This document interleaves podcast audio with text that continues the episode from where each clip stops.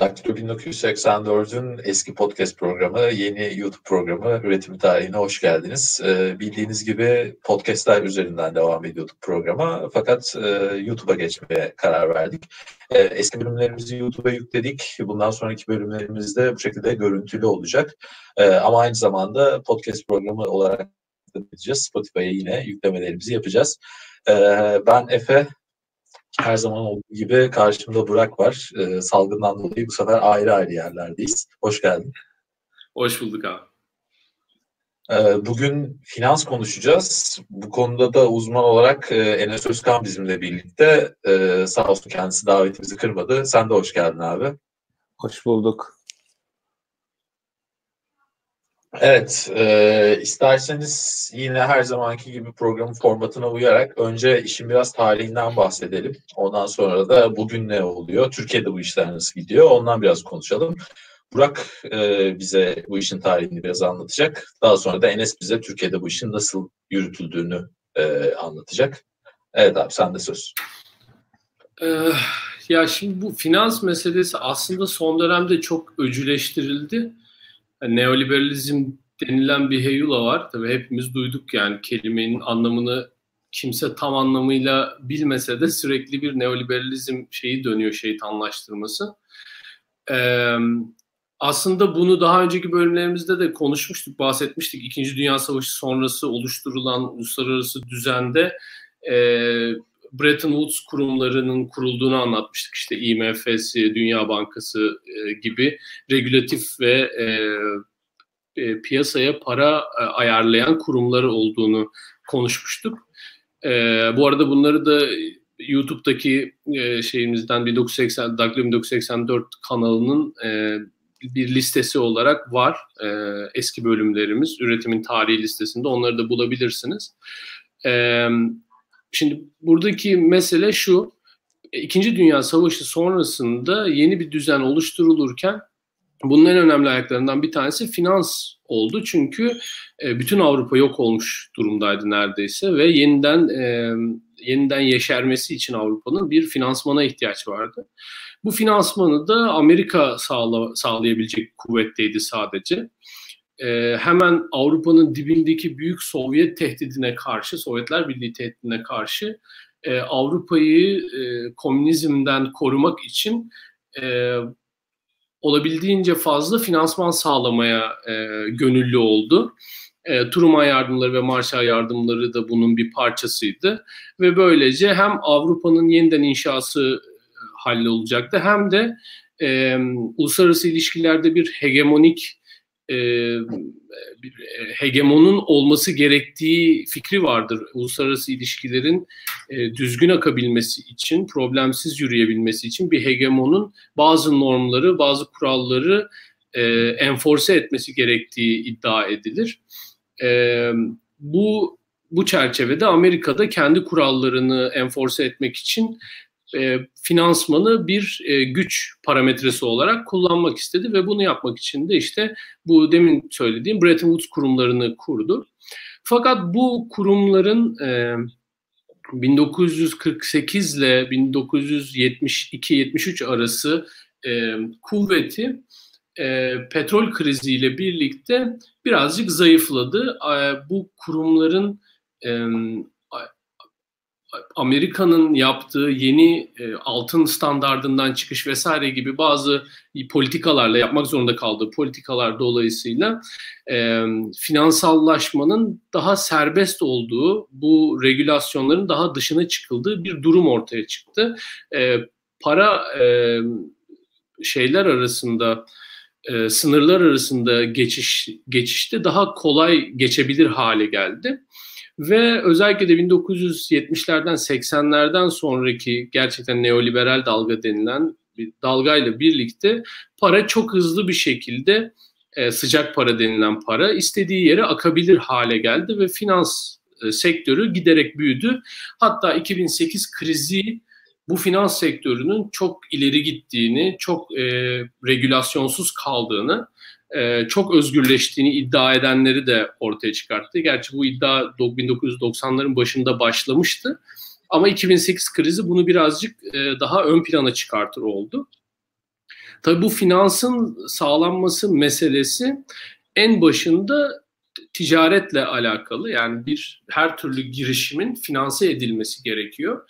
Bu girişimlerin e, tarihsel olarak en eskilerinden bir tanesi e, Hollanda'da e, ortaya çıkıyor. Hollanda'da bir stock exchange kurmak zorunda kalıyorlar. Bir borsa türevi bir e, oluşum kurmak zorunda kalıyorlar. Çünkü ticaret orada çok yoğunlaşmaya başlıyor. Özellikle kolonyalist çabalarla birlikte, kolonyalist girişimlerle birlikte.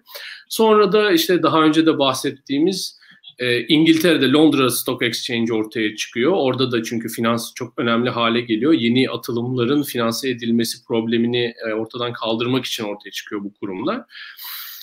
E, aynı mantıkla bu bu mantıkla bu sebeple bazı finans merkezleri yavaş yavaş ortaya çıkmaya başlıyor. İşte Londra bunlardan bir tanesi. E, daha ilerleyen dönemlerde Singapur, Hong Kong bu finans merkezlerine örnek verilebilir e, merkezler haline gelmeye başlıyor. Orta Doğu'da da işte Dubai ve işte çevresi e, böyle bir merkez haline geliyor. İstanbul'da da Türkiye'de böyle bir e, girişimde bulunmaya çalıştı. Bir finans merkezi olma ihtiyacı e, olduğunu düşündü hükümet. İstanbul aslında kendiliğinden bir finans merkeziydi. Yani burada bir sürü e, firma, bir sürü banka, bir sürü finans e, şirketi zaten kendiliğinden varlardı. Fakat bunu İstanbul Finans Merkezi, İstanbul Uluslararası Finans Merkezi diye bir şeye dönüştürme e, çabasına girişti hükümet. E, Enes de orada e, çalıştı bir dönem. Bu projenin içindeydi. Ben e, Enes'e şeyi sormak istiyorum. Yani böyle bir gelişimi var işte bu finans meselesinin. İstanbul'daki finans merkezi neden ortaya çıktı? Böyle bir ihtiyaç nereden doğdu? Ne oldu da böyle bir finans merkezi kurulmak istedi abi? Sen bize onu birazcık anlat. Ee, ya aslında orada şöyle bir şey var dediğin gibi İstanbul zaten hali hazırda doğalında bir finans merkezi çünkü zaten çok büyük bir ticaret merkezi. Ee, işte herkes bilir Karaköy'deki Bankalar Caddesi'ni. Ee, Karaköy'deki Bankalar Caddesi meşrutiyet döneminde sonrasında e, Cumhuriyet'in kuruluşuna kadar e, özellikle hatta Merkez Bankası'nın kuruluşuna kadar e, çok ciddi e, finansal bir merkez. E, peki bu nasıl e, oldu diye bakarsak aslında temelde finans merkezleriyle ilgili şöyle bir ayrım var. E, uluslararası finans merkezi, küresel finans merkezi, bölgesel finans merkezi, yerel finans merkezi gibi e, coğrafi kapsayıcılığa göre ayrımlar var, rekabetçiliğine göre ayrımlar var. E, işte İstanbul'da da daha çok e, kamu borcunun finanse edilmesine yönelik bir finansman ihtiyacı vardı. E, zaten e, işte siz de büyük ihtimal programlarınızda bahsetmişsinizdir tam hatırlayamadım ama e, yani meşrutiyet döneminde ve daha öncesinde de çok fazla para taşişi var. Para taşişi aslında paranın değerini düşürüp e, sayıca artırılması bir nevi bugünün e, işte para basması yani emisyonun bir şekilde artırılmasına denk gelen bir durum. Ee, bunu devalüasyon devlet, aslında değil mi? Devalüasyon devalüasyona da benzer. Evet yani para basma ama en temelde öyle diyebiliriz. Devalüasyon bir sonucu gibi. ee, bunu neden yaptılar? Çünkü kamunun bir şekilde paraya ihtiyacı vardı. E, maaşları ödemek için, savaşları finanse edebilmek için falan. Meşrutiyet döneminde de artık e, Osmanlı Cumhuriyeti neredeyse diyebileceğimiz şekilde bir e, şey oluşmaya başlamıştı. İşte so, kimi yerlerde sosyal devlet, kimi durumlarda büyük altyapı yatırımları vesaire olmaya başlamıştı. Daha öncesinde Osmanlı'nın bu tarz e, yatırımları daha çok şeyden vakıflar aracılığıyla işte e, padişahın hazinesi aracılığıyla vesaire yapılıyor. Yani savaş ve buna bağlı olan şeylerin finansmanı dışındaki olaylar genellikle dediğim gibi vakıflar üzerinden falan gidiyor ama e, meşrutiyetten sonra artık devletin bizatihi kendisi bu yatırımları e, yapmaya başladı ve ciddi ihtiyaç yani finansman ihtiyacı duydu. Onun için o Karaköy yani kendi çapında bir küçük finans merkezi haline geldi. Tabii ticari ihtiyaçla da bir ihtiyaçlarla da birlikte. Hatta ondan önce işte Galata bankerleri dediğimiz aslında bir grup var gene e, Osmanlı'nın kamu, kamusunu finanse eden. Sonradan bunlar işte bunlara bir sürü yurt dışı bankalar falan da e, katıldı. İşte Hollanda'dan, İngiltere'den, Amerika'dan vesaire.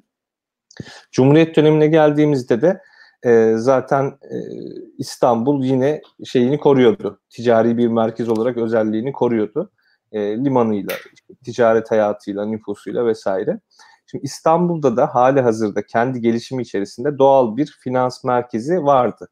İşte buna neresi diyebiliriz aslında? Hani kimse gidip e, ya işte şurası finans merkezi olsun demedi ama Büyükdere Maslak attı. Aslında İstanbul'un bir doğal finans merkezi. E, fakat e, İstanbul'daki finans merkezi işte yatırım bankacılığından vesaireden daha ziyade işte bireysel bankacılık alanında ön plana çıkmış bir finans merkezi. Yani raporlarda burayı herkes bir finans merkezi olarak kabul eder. E, şey de değil yani bu böyle çok özel bir sıfat falan da değil. Yani e, işte Nur Sultan'dan tutun işte Cenevre'ye kadar işte New York'tan tutun Nairobi'ye kadar hepsi bir finans merkezi aslında kendi ülkesinin içinde. İşte Moskova'dan tut San, San Petersburg'a kadar yani bunların ikisi de ayrı ayrı finans merkezi olarak kabul edilebilir. İşte burada sınıflandırma önemli. Bizimkiler şöyle bir şey yaptılar. Dediler ki biz İstanbul'u uluslararası bir finans merkezi yapacağız. Uluslararası finans merkezi dediğin zaman onun bazı kriterleri var aslında. Yani çok ayrıntılı girmeyeyim ama işte ona ilişkin bir e, proje hazırladılar vesaire. E, buna da sanırım 2010'da yanlış hatırlamıyorsam başlanmıştı.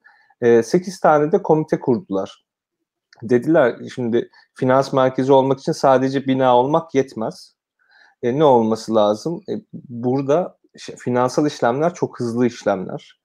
E, çok çabuk e, sonuç veren işlemler e, finansal hayat çok hızlı. Onun için burada daha hızlı bir hukuki sistem olması lazım. Bir hukuk komitesi kurdular.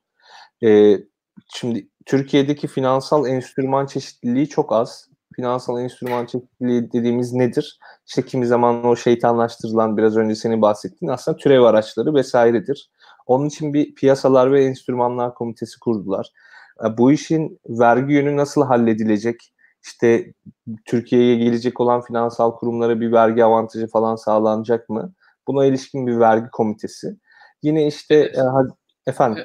Şey, mesela şöyle bir durum var değil mi bizim memlekette? Mesela ev ev ev bir yatırım aracı olarak görünüyor. Genellikle ev alıyor halk e, yatırım aracı olarak ya da işte altın gibi böyle çok e, safe, çok güvenli olan yerlere paralarını park ediyor insanlar.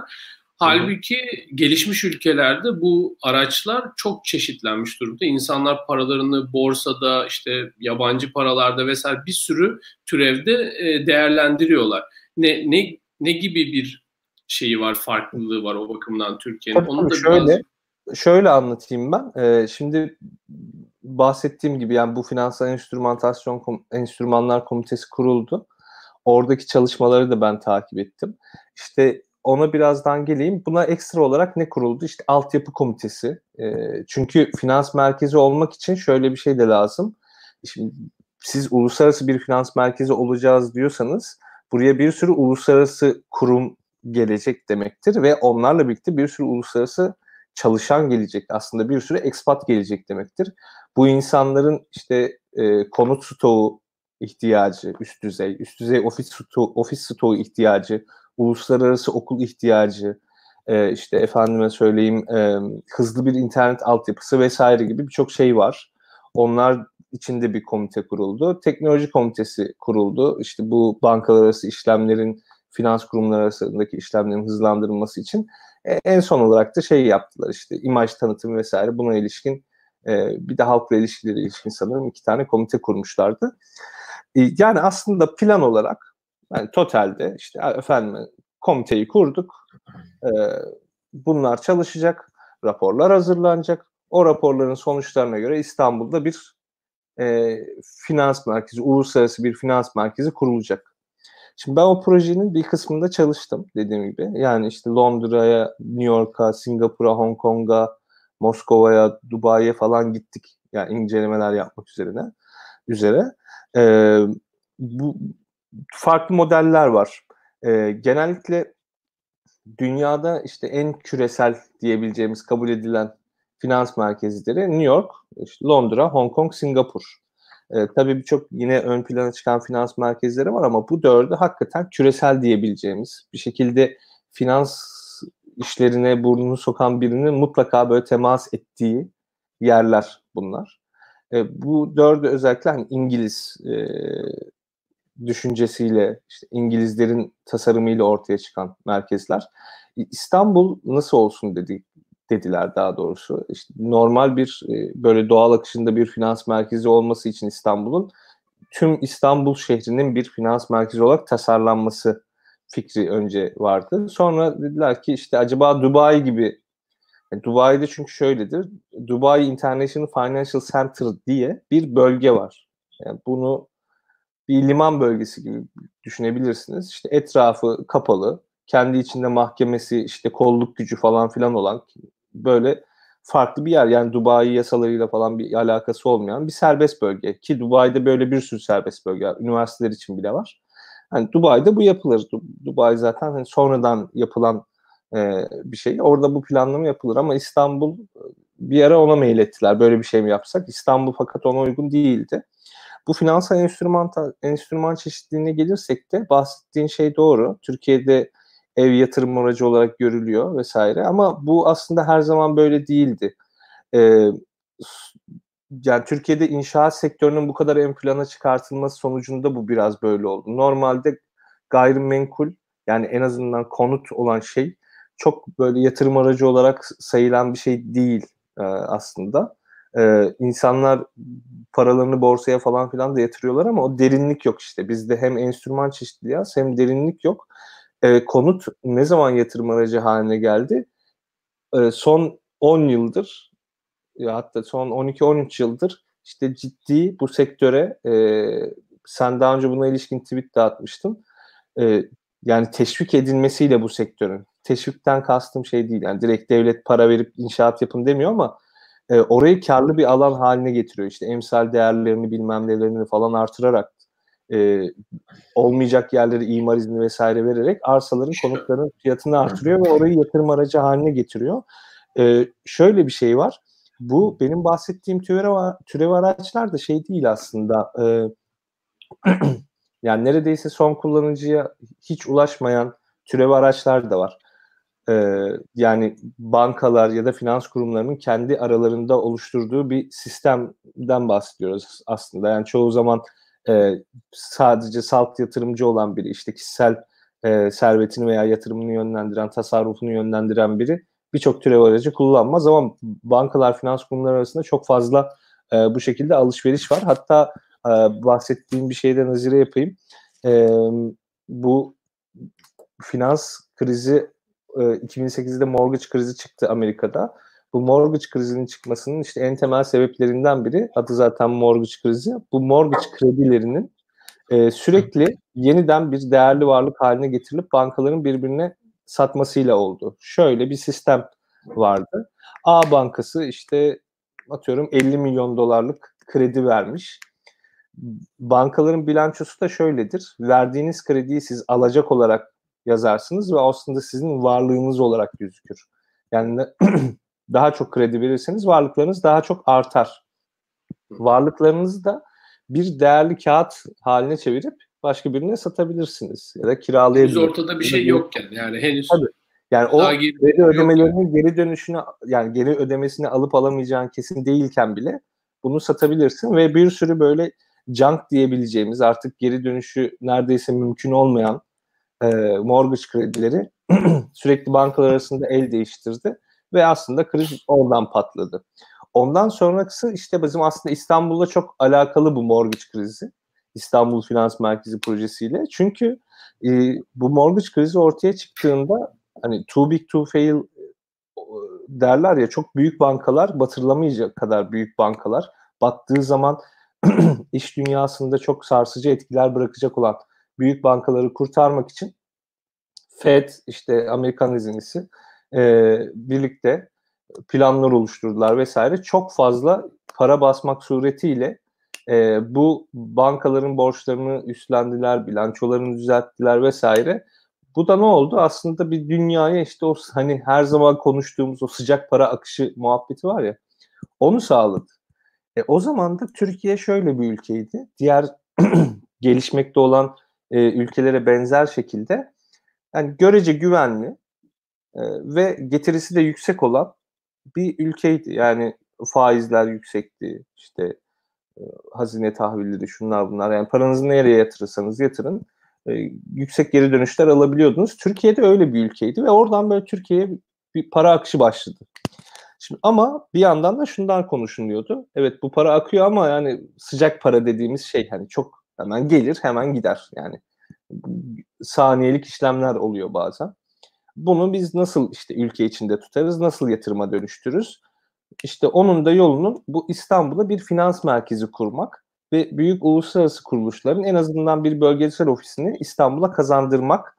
Bu sayede e, yatırımcılara bunların işte kredi vereceği gibi bir iyimserlik içerisinde e, bu finans merkezini yapmaya çalıştılar. Ama maalesef işler Enes, öyle olmadı. Peki o dönemde aynı dönemde gelişmekte olan diğer ülkelerde böyle projeler oldu mu? Ee, yani hani bir şekilde bir kendi e, finans merkezlerini oluşturma, e, Türkiye'de yaptıkları gibi bir finans, uluslararası finans merkezi oluşturmaya çabalayan başka ülkeler oldu mu? Ya hepsinin finans piyasası çok büyüdü. Ee, hepsinin bir şekilde atakları oldu ama bizimki gibi yaptılar mı, bir metot izlediler mi açıkçası çok bilmiyorum. O dönem çok incelemedim.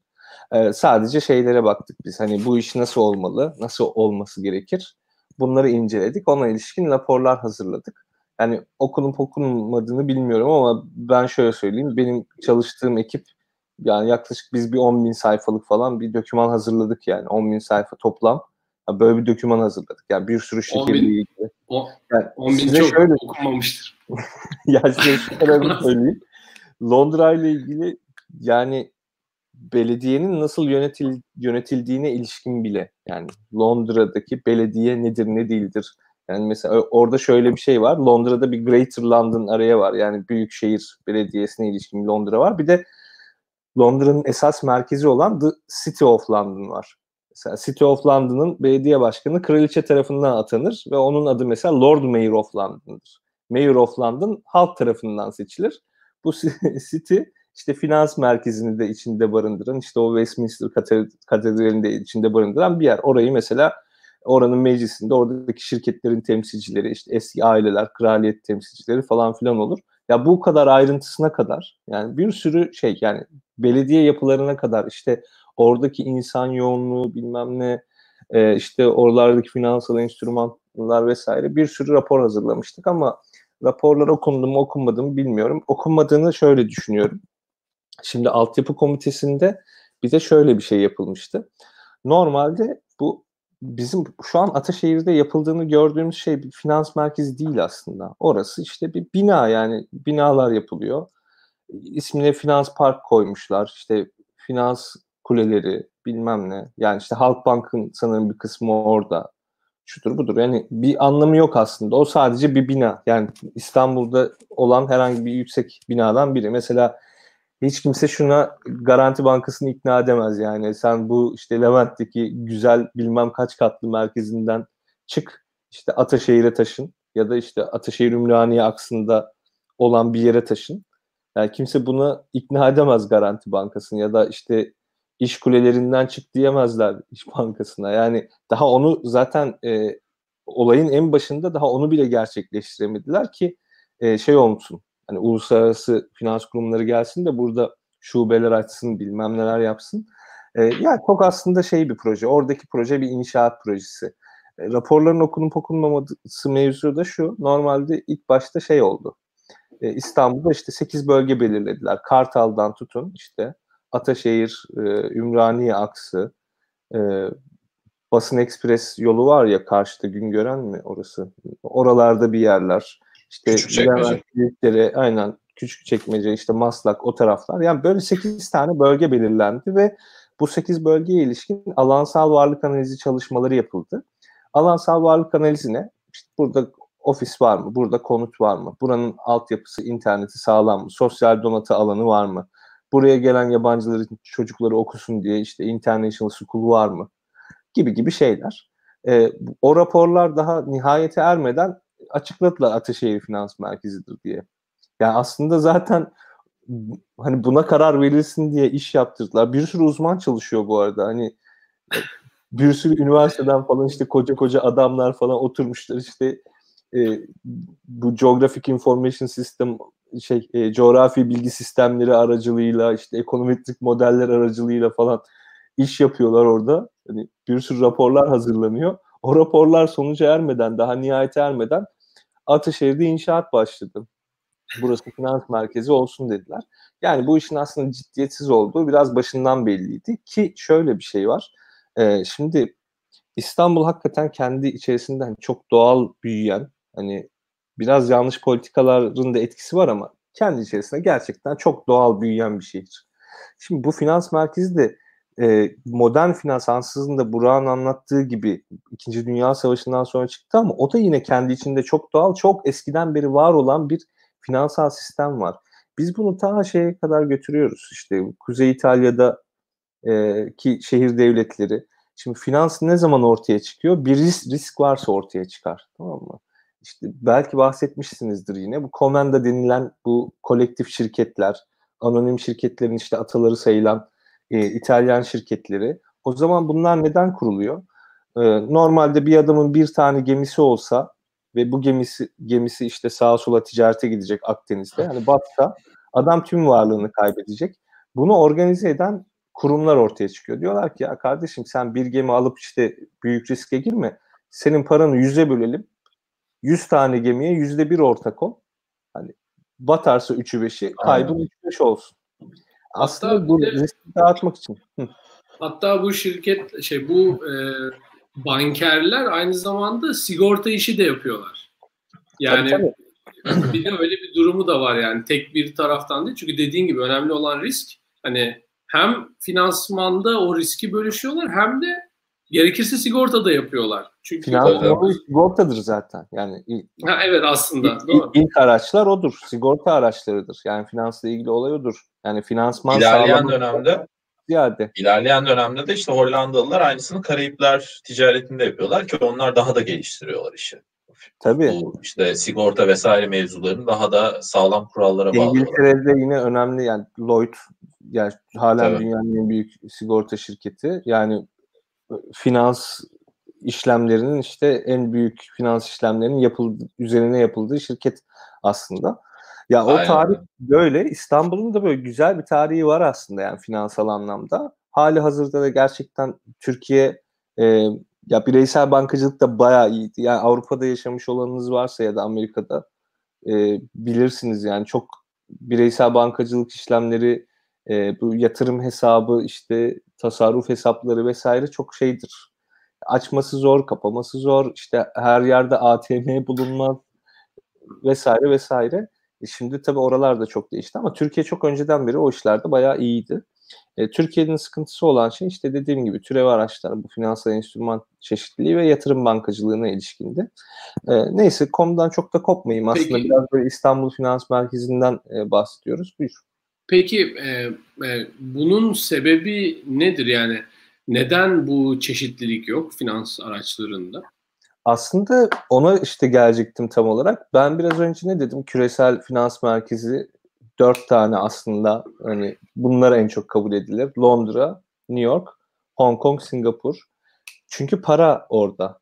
Yani bir yerin finans merkezi olması için aslında biraz para yaratma kapasitesi olması lazım.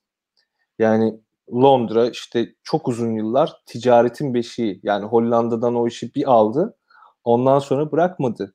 Ve çok verimli bir ticaret ülkesi. İşte o pamuklu dokuma sanayiinden başlayan işte 1700 çok, 1740'lardan beri onlardan hep bahsettiniz zaten. Yani orada ciddi bir sermaye birikimi oluşuyor.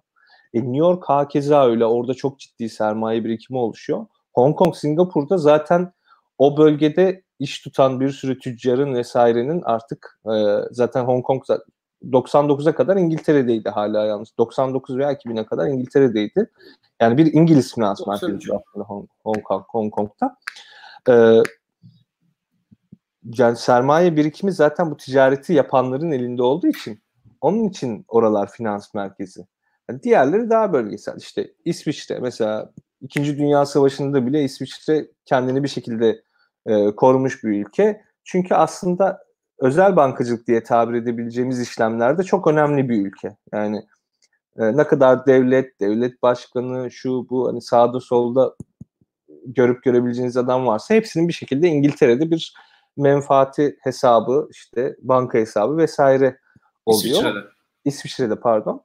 Ee, onun için e, İsviçre mesela o alanda uzmanlaşmıştır. İşte Almanya yine önemli bir ticaret ülkesi. İşte Frankfurt'ta mesela çok e, finans merkezi bayağı büyük. E, şimdi tabii aslında yükselen yerler finans merkezleri olarak Asya Pasifik'te çoğunluğu. E çünkü dünyanın para üretme kapasitesi oraya doğru kaydı. E, hala tabii Londra yani number one. Hani ikinci de New York ama büyüyen, onlar eskisi kadar e, atak değiller ve eskisi kadar hızlı büyüyemiyorlar. Asıl büyüyen yerler hep Asya Pasifik'te. İstanbul mevzu da işte dediğim gibi e, bu sıcak para geldi. Aa, işte kriz yok, teğet geçti, yok şu oldu, yok bu oldu. Bu para ömür boyu gelmeye devam edecek gibi bir algı oluştu anladığım kadarıyla. Halbuki yani bu finans merkezi çalışmaları başladığında dahi zaten Türkiye'ye o para akışı neredeyse kesilmişti. E, ondan sonra da zaten bu finans merkezi projesi akim kaldı. Orada bir bina olarak duruyor. Normalde finans için en önemli şey aslında hukuktur. Yani hızlı bir hukuk sistemidir. O anlaşmazlıkların hızlı çözümüne ilişkin tahkimlerdir. Bu uluslararası tahkimler e, finans çevreleri için çok önemli mesela. Şimdi orada mesela şöyle bir hata yapıldı. Türkiye'de dedi ki işte biz de o zaman İstanbul'a tahkim kuralım. İşte hukuk işlerini öyle çözelim. Çünkü mahkemelerden hayır yok. bir dava olsa. Ama öyle bir şey değil yani. ya, ya aslında kolay da yapılır biliyor musun? Ama ne yaptılar? Yani normalde tahkim dediğin hızlı hareket eder. İşte alanında tecrübeli uzman bilmem ne isimler olur. İşte onların da ekipleri olur. Hızlıca sorun ne tespit edilir. Anlaşmalar e, üzerinden konuşulur, edilir. İki taraf karşılıklı o tahkimin kararını kabul eder. Şimdi Türkiye'de zaten hukuk sisteminden o anlamda bir hayır yok. Ne finans konusunda uzmanlaşmış, deneyimli, deneyimli olan işte savcı yok, hakim yok, avukat yok. Ee, ne dediler? İstanbul'a tahkim kuralım. İstanbul Tahkim Merkezi diye bir şey kurdular. Bu tahkimin dediğim gibi özelliği hızlı olması, özel olması, yani özel yani devlet dışı olması. Ama tuttular o tahkime şey kuralı getirdiler. Yani burada çalışanlar hani karar verici olacak olan kişiler ya işte eski hakim bürokrat falan olacak ya da işte hala hazırda çalışan bürokrat hakim olacak. Yani olayın tam özüne aykırı, mantığına aykırı falan bir iş yaptılar. Mesela e, şöyle şöyle biliyorum. Mesela atıyorum Hong Kong'da bir tahkim problemi yaşadıysan tahkime gideceksen mesela Londra'daki bilmem ne mahkemesi bu işi çözecek diye kendi aranızda karar alabiliyorsunuz. Benim Tabii bildiğim kadarıyla. Tabii yani öyle... çoğu zaman Londra mahkemelerini esas alır. Yani kendi uluslararası işlemlerinde. E çünkü Londra'da bu işle ilgili çok deneyimli insanlar var. E, Türkiye'de yani nasıl yapacaksın şimdi? Bilmem kaçıncı yani, bu, bu, bunların böyle bir e, sanki hani kağıt üzerinde bu iş e, hallolunca her şey hallolacakmış gibi bir algı var Onlar, ama yani. Dedim ya başta şey komite saydım 8 tane. Şimdi bu komitede böyle şöyle söyleyeyim size. Yani belki yüzlerce çalıştay, belki yani yüz binlerce sayfa şeyler yazıldı, çizildi. Yani ben bir tanesinin de yani birinin kapağını da açılıp hani vay efendim bu adamlar ne dediğini yaptı dendiğini düşünmüyorum. Yani ya sırf ben bakın kaç tane şehre gittim dedim ya. Yani kaç tane şehre gittim. Ya ben bir de hani herhangi bir uzmandım yani. Bu işin bir de başında olan işte bu işin araştırmasını yapmak üzere ihale almış şirketler, işte koca koca kamu kurumları, müsteşarlar, bu işin başında olan devlet bakanı vesairesi falan filan var. Hani onlar ne paralar harcadılar, ne yaptılar bilmiyorum bu işlere ilişkin. Ve ortaya çıka çıka işte orada Ağoğlu'nun işte ya bir iki tane Rönesans Holding falan yaptığı işte 3-5 tane garip grup bina kaldı. Yani ee, her şey en nihayetinde olduğu gibi yine bir inşaat projesine dönüp dolaşıyor. Kocaman bir inşaat projesine çevrildi ve bu arada o inşaatlar da hala bitmemiş. Yani yani dünya bilmem kaçıncı krizini yaşıyor. o olaylarını. ya o inşaatların hala bitmemesi de ayrı bir garabet yani. Peki abi sen Türkiye'de finans sektörünün geleceği açısından duruma nasıl bakıyorsun? Türkiye'de e, zaten hani hali hazırda bir krizin içindeyiz. Bir de şimdi üzerine korona salgını ile birlikte ekonomik bir durgunluk da geldi. Herkes evlerinde e, önemli bir oranda insan ya işsiz kalacak ya bir şekilde işte e, part time çalışacak işte ücretsiz insanlar var vesaire. E, doğal olarak bunlar da finans sektöründe de bir durgunluğa sebep olacak. E, hali hazır zaten bizde finans işlemleri biraz kısıtlı yürüyordu işte swap işlemlerinin kısıtlanması vesaire şudur budur durumlar. E, sen Türkiye'nin finansal geleceği açısından ne düşünüyorsun? Bu finans merkezini de işin içine katarak. Tabii yani o swap işlemlerini bir kenara koyalım. O bayağı işte e, onunla ilişkin bir yazı yazmıştım sanırım 9-8 haberde. Yani Türkiye'nin ekonomisinin bir oyun alanına çevrilmesi gibi bir şey yani. Şu an zaten onun zararlarını görüyoruz. Ona ilişkin yani ileride belki konuşuruz. Ama finansla ilgili şunu söyleyebilirim. Ee, zaten yani finans dediğimiz şey en nihayetinde ekonominin kendisi gibi bir şey neredeyse artık. Yani reel ekonomiden bahsediyoruz vesaireden bahsediyoruz ama bir şekilde her şey e, finansal işlemlere de dokunuyor. Türkiye'de de bu şöyle önemli. Şimdi Türkiye çok uzun yıllardır e, tasarruf açığı olan bir ülke. Yani bizim tasarruf alışkanlığımız yok. Yani bunun birçok sebebi var ama bir yandan verimli işler yapmadığımız için yani artı paramız yok abi onlar olabilir mi? Hani artı değer çok yaratmadığımız için de yok. Ee, ama bu sadece hani Cumhuriyet için değil Osmanlı için de böyleydi. E, belki bu, bu topraklarda daha önce kurulmuş olan devletler için de böyleydi tam bilemiyorum. Bu tasarruf problemi yani bunun üzerine tezler işte şiirler, romanlar falan yazıldı. Türkiye'nin tasarruf problemi üzerine. finans, Türkiye'deki finans çevreleri de en nihayetinde bu tasarruf problemine azade değil. Çünkü baktığın zaman en temelde finansal işlem nedir? Ben Efe'yi tanımam, Efe beni tanımaz. E, Efe bir bankayı muhabir gibi tutar yani. Kendisini bir ya da ajan gibi tutar. E, Efe ona verir parayı, o bankada bana verir. E, ben para kazanacağım, işte bankaya geri ödeyeceğim. Efe de onun karşılığında finansman sağladığı için para alacak. Yani Efe faiz alacak, ben de faiz ödeyeceğim. Ama krediyi alırken hep şunu düşüneceğim. Ben hani öyle bir iş yapacağım ki ödeyeceğim faizden daha fazla kar edeceğim. Efe'nin mesela öyle bir fikri yok ya da öyle bir imkanı yok. Parası var. İşte bankalar bunun için aracı. Yani en temelde finansal işlem bu. Yani şu an bu finans dünyasının küçük bir kısmı olsa da bu. E şimdi Türkiye'de Efe'ler yok. Efe az. Yani bankaya para verecek olan adam az. Mevduat toplama kapasitesi sınırlı. Ama bir yandan da ülke dinamik ülke. Yani yatırım yapmak isteyen çok. İşte kimi yerde iş gücü ucuz, kimi yerde e, arazi ucuz, kimi yerde ham madde ucuz. Yani üretim yapmak isteyen bir sürü insan var. E, iş yapmak isteyen bir sürü insan var. Nüfus genç, dinamik. E, bunlar bankalara gidip yani para istiyorlar. E, bu bankalar da bu parayı nereden buluyor? Aslında çoğunlukla uluslararası yine finans çevrelerinden sendikasyon kredisi dediğimiz şeyler bularak o parayı aslında Türkiye'de dağıtıyorlar. E, çünkü kendi topladıkları mevduat o kredi isteğine yetmiyor. E zaten o sendikasyon kredisi maliyeti yükseldiğinde de bu sefer kredi vermemek istiyorlar veya faizleri artırıyorlar. Kredi almıyor insanlar. Fakat işte oradaki denge şöyle şaştı. Son e, zamanlarda yani son e, bir 7-8 yıldır çok fazla müdahale ediliyor bu bankaların kredi oranlarına vesairelerine. Yani ciddi anlamda bir baskı görüyor bankalar. Kimi zaman açıktan, kimi zaman da işte el altından toplantılarla vesaire bu bankaların kredi oran oranlarına, iş yapma biçimlerine vesaire çok fazla müdahale ediliyor. E, o dinamizmi öldüren bir şey tabii bu. Yani Türkiye'deki finansın geleceği de aşağı yukarı böyle. Bizim dış kaynak bulmamıza bağlı. Yani Türkiye'deki finansın geleceği biraz Türkiye'dekilere bağlı değil. Yani her şeyde olduğu gibi dış kaynak bulmamıza bağlı. Onun için önümüzdeki dönemde çok fazla sıkıntı çekeceğimizi ben düşünüyorum. Yani Türkiye'deki finans sektörü de sıkıntı çekecektir. Ee, yani ben şeyler bekliyorum açıkçası. İşte şube kapatmalar vesaire.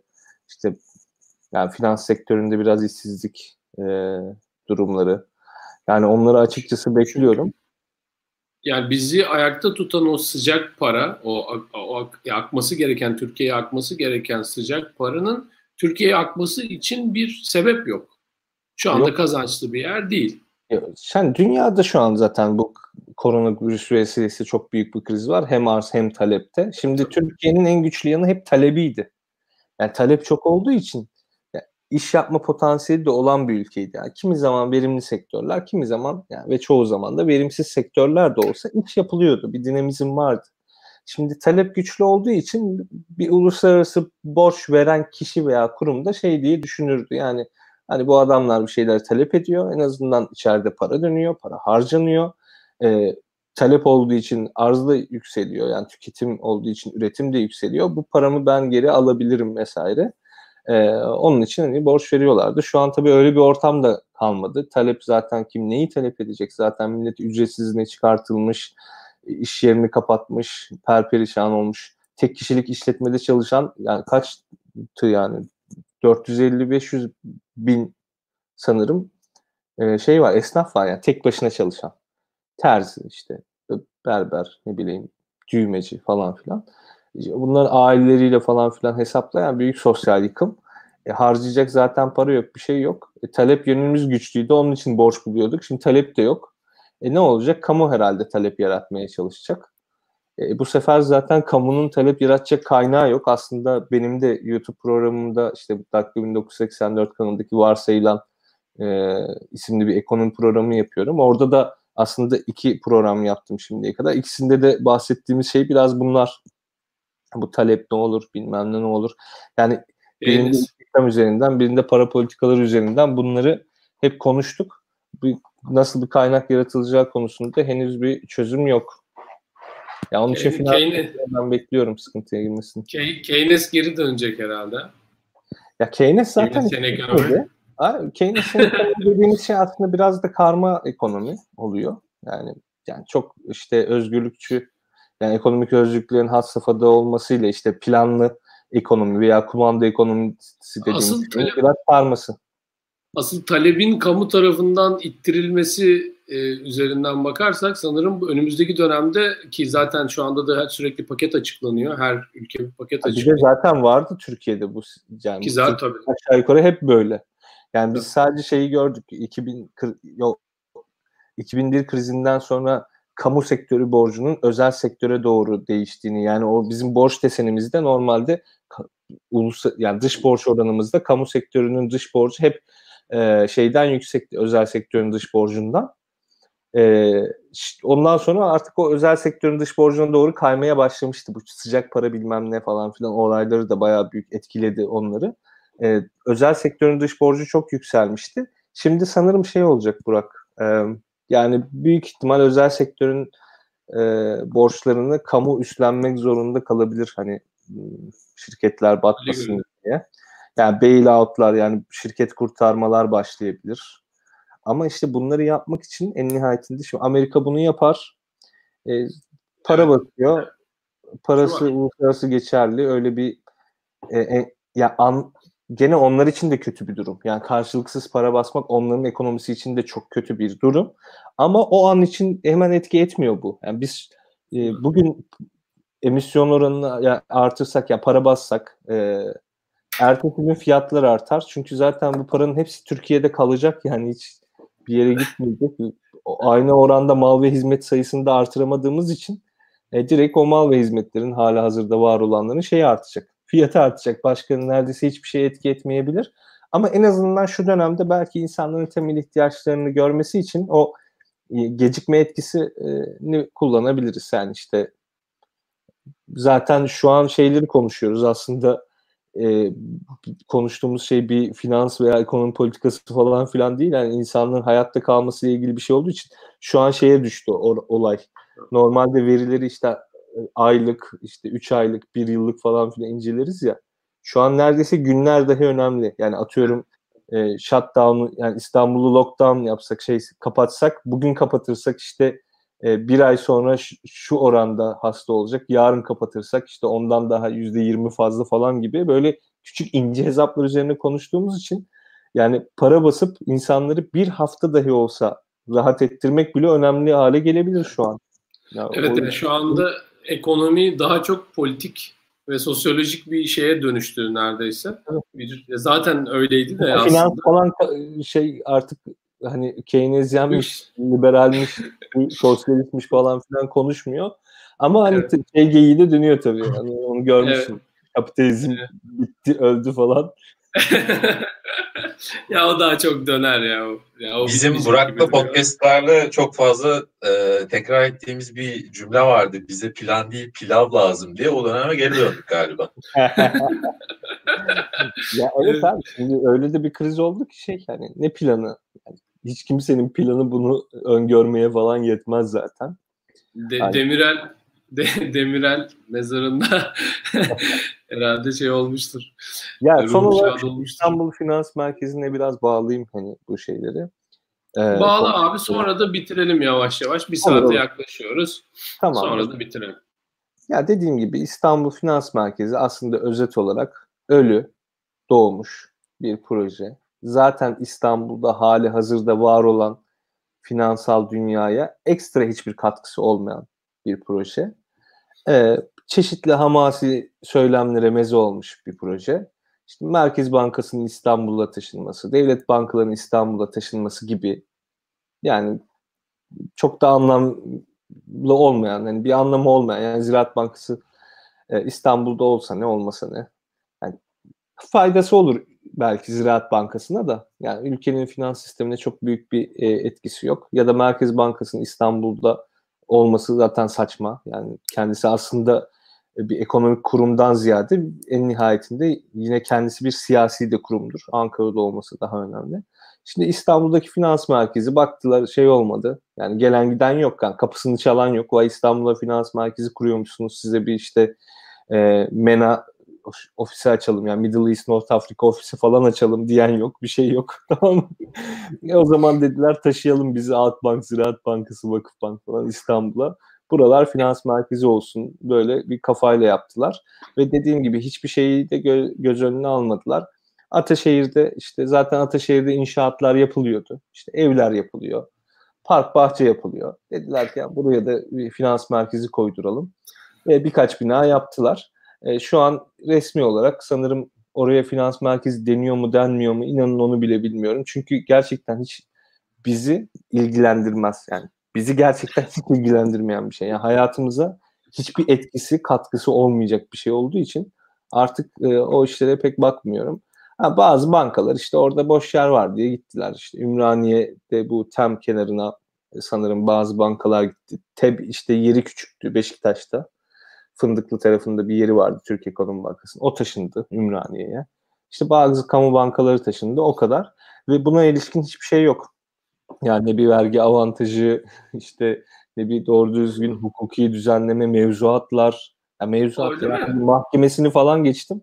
Buna ilişkin doğru düzgün mevzuat hazırlığı vesairesi dahi yok.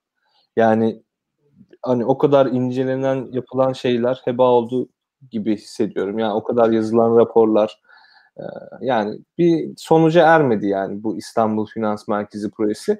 İstanbul zaten hali hazırda var olan finansal kapasitesiyle işte kendi başına bir finans merkezi olarak devam ediyor. Ama son olarak şeyi ekleyebilirim. İstanbul'un reputasyonu düştü uzun zamandır e, bir finans merkezi olarak. Şimdi bu e, ben finans merkezlerinin rekabetçiliği üzerine çalışmıştım biraz yüksek lisansta. Bu rekabetçilik konusunda reputasyon yani şey saygınlık da önemli bir kriterdir. E, İstanbul e, o konuda mesela bir rapora bakmıştım geçen. E, bu bazı işte endeksler var. O endekslerde reputasyon önemli bir yer tutuyor. Mesela e, İstanbul'un reputasyonu son geçen seneden bu yana e, çok hızla düşüş gösteren bir halde. E, eksi 200 küsürlerde bir şeyi var. Hmm, şimdi tam olarak hatırlayamadım da. E, şöyle en azından örnek vereyim. E, Tahran'dan falan daha düşük bir saygınlığı var. Tahran da bu arada bir finans merkezi olarak geçiyor. Ondan daha düşük bir saygınlık şeyi öngörmüşler. E, puanı öngörmüşler.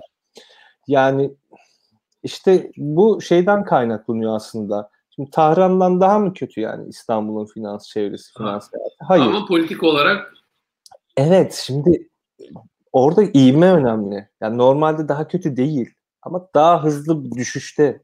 Yani onun saygınlığı daha hızlı düşüyor. Çünkü yüksekten düşüyor. Anlatabiliyor muyum? Yani New York mesela Amerika Birleşik Devletleri'nde bugün bir şekilde darbe olsa ve işte herhangi bir işte atıyorum ne bileyim faşist veya komünist bir junta iş başına gelse yani New York'un reputasyonu çok çok hızlı düşer.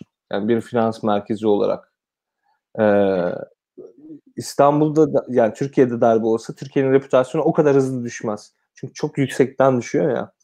Yani evet. bu gibi şeyler var. Türkiye onun için bu finans merkezi işini çok becerebilmiş gibi durmuyor. Ama evet. ileride ne olur ne biter bilmiyoruz da tabii bu şeyle de ilgili biraz ülkenin e, bir bölgesel merkez olup olmamasıyla da ilgili. Türkiye o açıdan kötü bir ülke değil. Ama ben en azından şunu söyleyebilirim yani e, belki ileride bu proje yine yapılır, edilir. Ama bu projenin en önemli kısmı bir şekilde hukuk ayağı. Yani bu mevzuatın düzgün hazırlanması, buna ilişkin özelleştirilmiş mahkemelerin vesairelerin falan olması. E, çünkü Türkiye'de hani kötü değil. İnsan bu arada bizim finans merkezin ile ilgili ölçümler yaparken yine en iyi noktamız şeydi, insan kaynağıydı. Evet. Yani Türkiye'nin finansal çevrelerindeki insan kaynağı kötü değil. Gerçekten Türkiye'nin en eğitimli insanları aslında e, bir şekilde finansçı oluyor. Finans çevrelerindeki ka- insan kaynağı iyi ama bu insanlara bir çerçeve sunmak lazım. Onların yaratıcılığının açığa çıkması için. Bizim de yani genel olarak konuştuğumuzda hep aynı noktaya varıyoruz. Bu altyapı ile ilgili bir problemimiz var memlekette maalesef. İnsan kaynağımız var, bunu yapabilecek kapasitemiz var ama siyasal olarak bir türlü gerekli e, iktidar koalisyonlarını kuramıyoruz. Bir türlü bunu yapabilecek güce erişemiyor bu insan kaynağı. E, bu finansal merkez meselesi de sanırım ona dönüşmüş. E, artık artık kapatıyoruz. Bir saate yaklaştık. Normalde bu kadar uzun yapmıyoruz ama iki bölüm e, yayınlamak istemedik bunu. Böyle tek parçada çıksın istedik. Teşekkür ederiz sana Enes. Ben teşekkür ederim size Efe ve Burak. Sen, sen, sen bizim e, kadrolu ekonomistimizsin. Seni daha sık çıkartmaya çalışacağız buraya. Çünkü senin senin bilgine ihtiyacımız var. Olur eyvallah. E, e, Efe sana da teşekkür ederim abi. Ben de teşekkür ederim abi. Görüşmek e, üzere. Bugün e, finans merkezini konuştuk İstanbul'da. Hem finanstan bahsettik hem finans merkezini konuştuk. Kapatmadan önce şunu söyleyelim. Biz e, dediğimiz gibi daha önce de uzun süredir bu bunu e, podcastlerimizi yapıyorduk. Artık hem YouTube'da yapacağız hem de yine podcast olarak yayınlamaya Spotify üzerinden genellikle takip ediyor insanlar bizi. Orada yayınlamaya devam edeceğiz. Eski bölümlerimizi hem Spotify'da hem de YouTube'da bulabilirsiniz. E, Daktilo1984.com'u takip ettin. Ee, bizim kanalımıza abone olmayı unutmayın lütfen. Çünkü yani bu işleri sizin için yapıyoruz. Ee, kaçırmanızı istemeyiz. Ee, ve bize destek olursanız, Patreon'da destek olursanız e, mutlu oluruz. Bu işlerin devamını kolay hale getirirsiniz bizim için. Ee, hem katılan arkadaşlarıma, Enes ve Kadir'e hem de izleyenlere çok teşekkür ediyorum. Kapatıyorum. Kendinize iyi bakın. Görüşmek üzere. Hoşçakalın. Görüşmek üzere.